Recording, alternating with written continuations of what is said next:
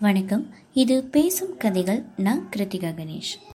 வீரயுக நாயகன் வேல்பாரியோட முப்பத்தைந்தாவது அத்தியாயம் பார்க்க போகிறோம் சென்ற அத்தியாயத்தில் போருக்கான ஏற்பாடு பற்றி பழையனும் தேக்கனும் பேசிக்கிட்டு இருந்தாங்க அப்படின்னும் பாண்டரங்கத்தில் ஓவியம் ரொம்ப துல்லியமாக வரையப்பட்டிருக்கு அப்படின்னும் பார்த்தோம். இனி தொடர்ந்து கேட்கலாம்.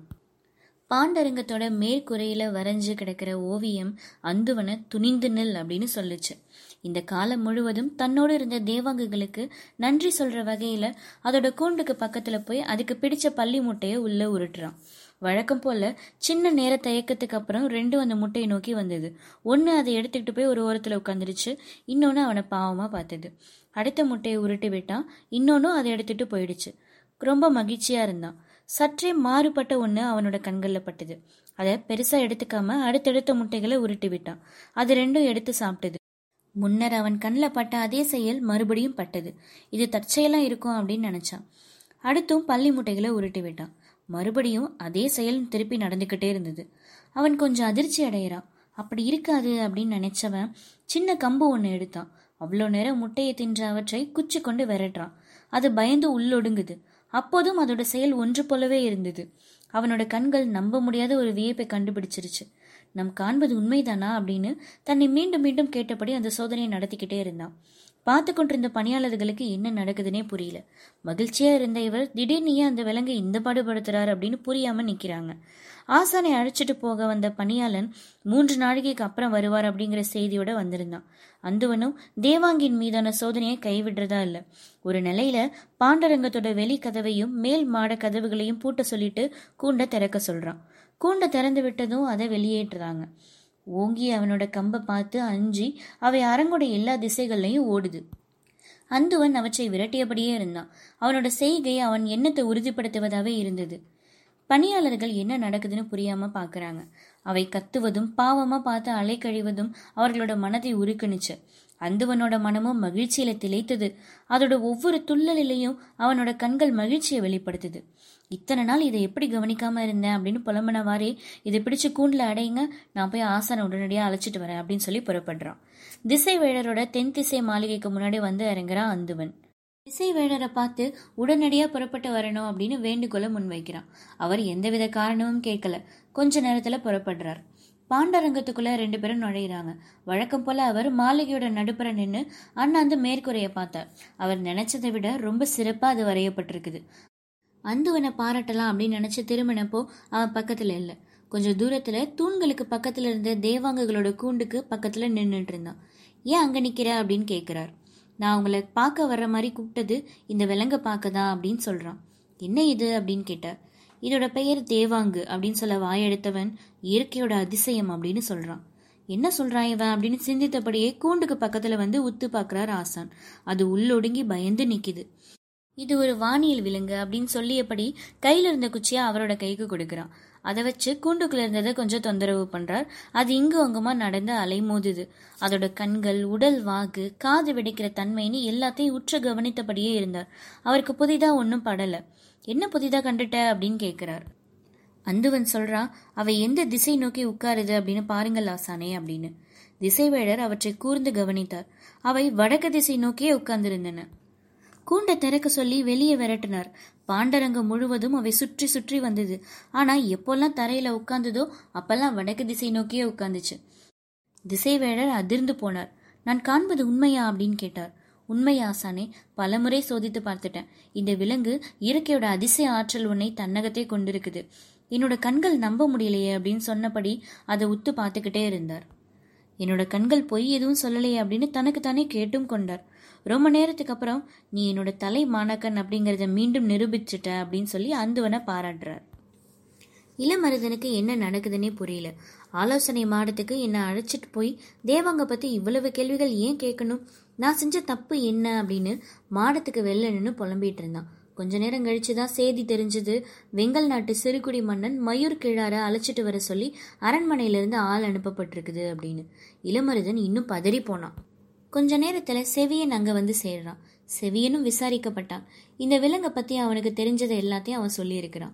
அதுக்கு பிறகுதான் மயூர் கிழார அழைச்சிட்டு வர ஆள் அனுப்பப்பட்டிருக்குது. இதையெல்லாம் ஏன் நடக்குது அப்படின்னு அவனுக்கும் விளங்கல இளமருதனை கண்டு என்ன நடந்ததுன்னு கேட்டுக்கலாம் அப்படின்னு வந்திருக்கிறான். இளமருதனோ பதற்றத்துல நடுங்கி போயிருந்தான். நான் அந்துவன் கிட்ட ஒப்படைச்சிட்டு போனதோட சரி அதுக்கப்புறம் என்ன நடந்ததுன்னு எனக்கு தெரியல அப்படின்னு புலம்பிட்டு இருந்தான். ரெண்டு பேரும் என்ன செய்யறதுன்னு தெரியாம உட்காந்துருந்தாங்க ரொம்ப நேரம் கழிச்சு சக்கரவாக பறவையை கொண்டு வர பயன்படுத்தப்பட்ட பொற்பல்லுக்கு ஒன்று பணியாளர்கள் மாளிகைக்குள் தூக்கி சென்று கொண்டிருந்தாங்க. இதை ஏன் தூக்கிட்டு போறாங்க அப்படின்னு தெரியாம விழித்த செவியன் தனக்கு நல்லா தெரிஞ்ச அரண்மனை பணியாளன் கிட்ட தனியா போய் விசாரிக்கிறான். அவன் சொல்றான் ஏதோ புதிய விலங்கு ஒன்று வந்திருக்குதான் அதை வைக்கிறதுக்கு தான் அப்படின்னு சொல்றான். அதிர்ச்சியானார்கள் ரெண்டு பேரும். அன்று சக்கரவாக பறவையோட கூண்டு வைக்கப்படுற மேடை மேல இதை வச்சதுக்கு அந்துவன் அவ்வளவு கோவப்பட்டான். தூக்கி வீசிடுங்க அப்படின்லாம் சொன்னான். இன்றோ சக்கரவாக பறவை கொண்டு வரப்பட்ட பொற்பல்லுக்கு இதுக்கு கொண்டு போறாங்க? என்ன நடக்குது?